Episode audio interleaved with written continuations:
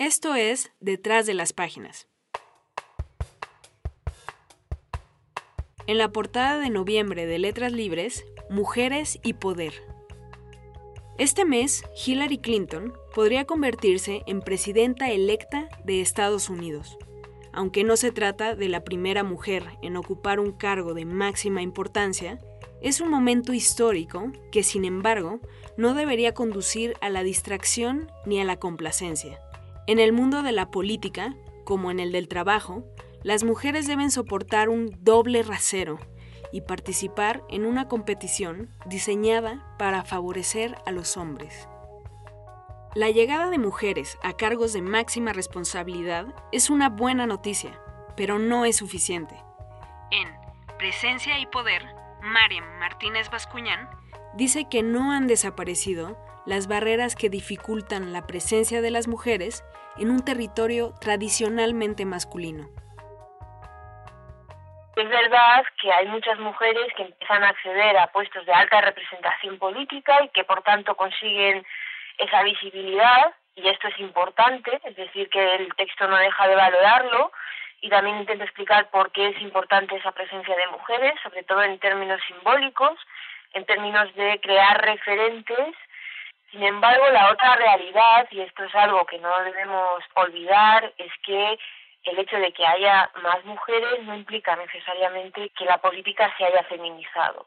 Es cierto que de unos años a esta parte pues, se ha avanzado mucho en esos indicadores, sobre todo de presencia de mujeres, pero en la experiencia que estas mujeres están narrando dentro de, de estas formaciones políticas o dentro de estos puestos políticos, o una vez que tienen que ejercer efectivamente el poder, nos muestra una realidad mucho más pesimista. Entonces el feminismo tiene que visibilizar un poco esta otra realidad para que no sea tan condescendiente este discurso, ¿no? De que hemos alcanzado ya por fin la equidad de género.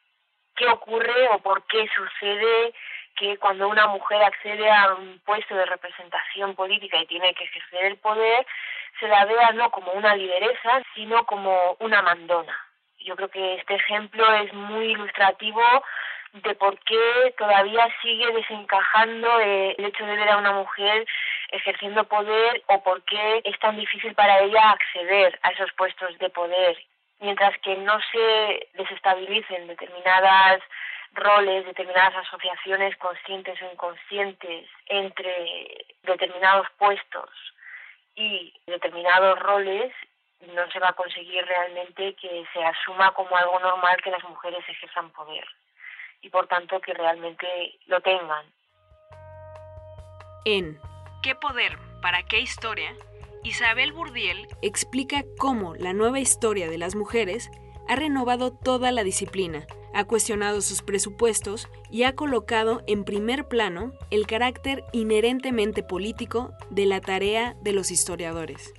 El poder lo tiene aquel que controla el relato y que controla los mecanismos del relato, aquello que debe ser contado y de qué manera debe ser contado. Y en ese sentido, para mí el poder de las mujeres en este momento reside en su capacidad de contar la historia de otra manera. ¿no?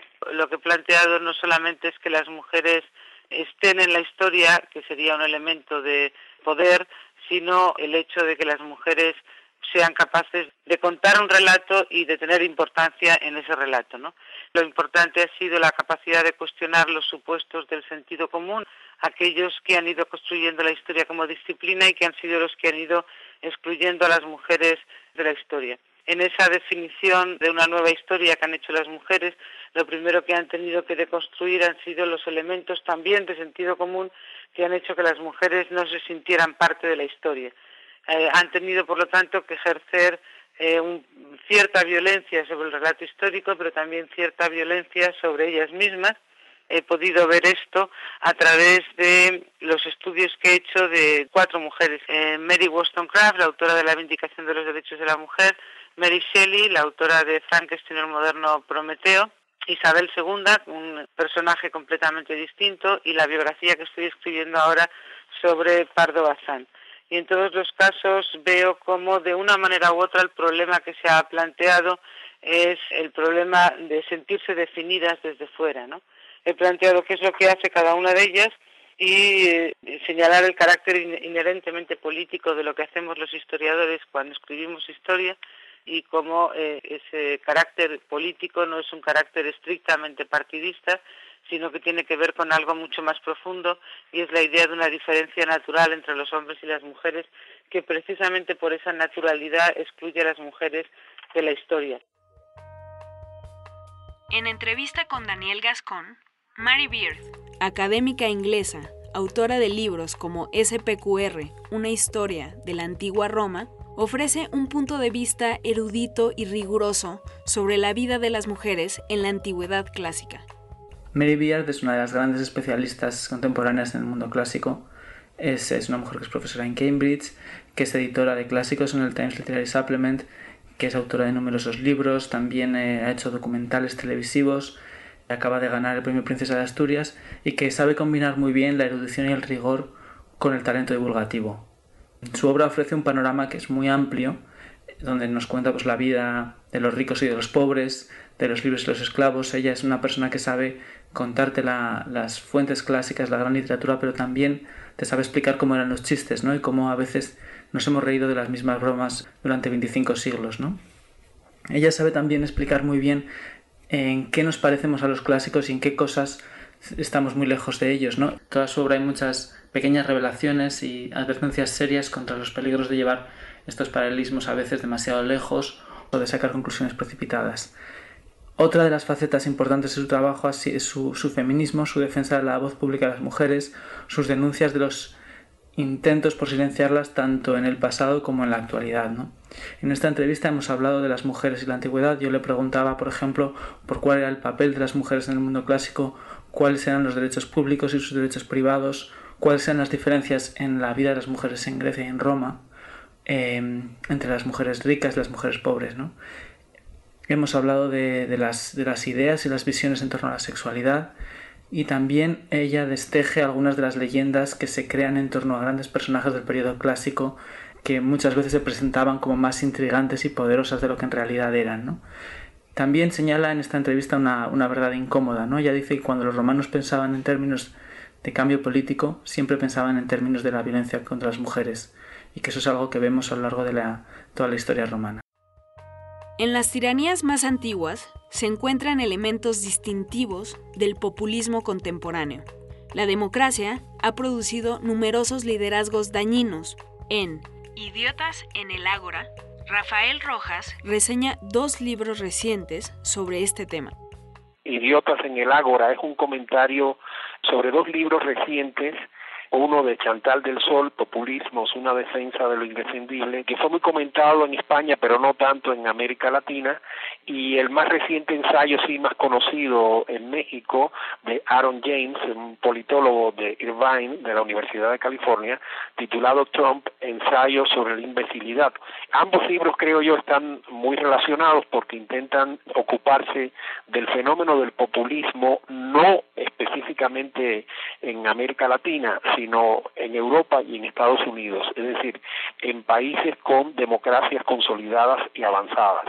Ambos estudiosos observan la articulación de nuevos populismos, por ejemplo, a Del Sol le interesa el fenómeno de los populismos europeos de Jörg Haider en Austria, Christopher Blocher en Suiza, Vol en Siderov en, Bulgaria, los gemelos Kaczynski en Polonia, Vadim Tumor en Rumanía y Víctor Orbán en Hungría. Y a James, en cambio, le interesa específicamente el fenómeno de Donald Trump en los Estados Unidos.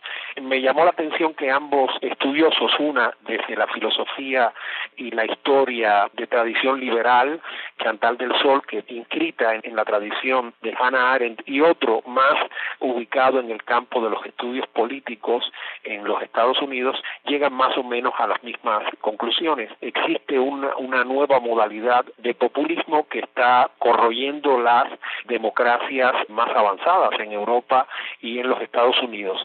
¿Cuál es el trasfondo de ese populismo? Bueno, estos eh, autores lo que nos dicen es que el populismo lo que propone es una vindicación del arraigo, el concepto de arraigo en contra del concepto de emancipación o el fetichismo, digamos, de las particularidades, de los elementos singulares de cada nación en el mundo en contra de los valores universales de la democracia. Pier Paolo Pasolini siempre será una figura polémica, católico y descreído, expulsado del Partido Comunista Italiano por homosexual, fue llevado una y otra vez a los tribunales. En Últimos años de Pasolini, Christopher Domínguez Michael examina al genial cineasta y escritor. Es el fragmento de un ensayo de un libro que se llama Retrato, Personaje y Fantasma, que reúne tres ensayos que han aparecido en letras libres sobre escritores italianos, sobre Gabriel de Anuncio, Curcio Malaparte y Pierpaolo Pasolini.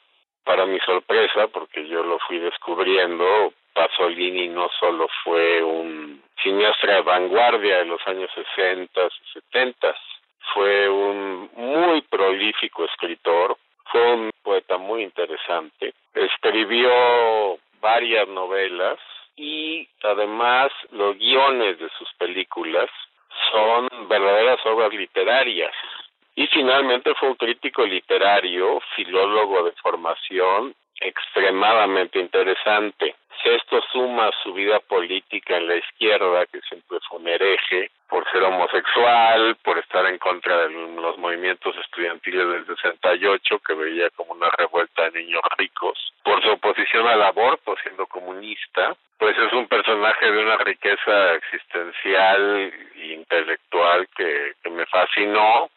Él pensaba que el fascismo había seguía dominando Italia que no fascismo era la sociedad de consumo, lo que en aquella época se llamaba el neocapitalismo, que ahora sería el neoliberalismo. Siempre se sintió desde jovencito hasta su muerte víctima del fascismo, y el fascismo era como un mal absoluto que cambiaba de cara y que había cambiado de la cara muy evidente de Mussolini a ocultarse tras la americanización de la sociedad.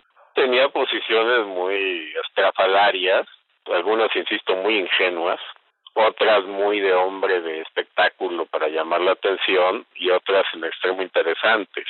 Entonces hay esta mezcla de pensador profundo y estrella de cine. No sé en el mundo de ahora si funcionara, pero en los años 70 sí fue una figura muy, muy original.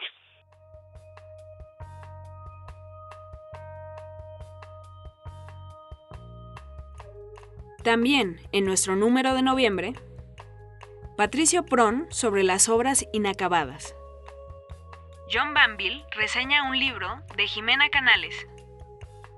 Un testimonio de Shirin Ebadi, la primera mujer musulmana en ganar el Premio Nobel de la Paz. Letras Libres estará disponible a partir del 1 de noviembre en puestos de revistas y también en iTunes Store en su versión para iPad. Pueden suscribirse a los podcasts de Letras Libres a través de iTunes, SoundCloud, Stitcher y otras plataformas de distribución de podcast. Recuerden compartirnos sus comentarios y valoraciones. Esperamos que disfruten este número.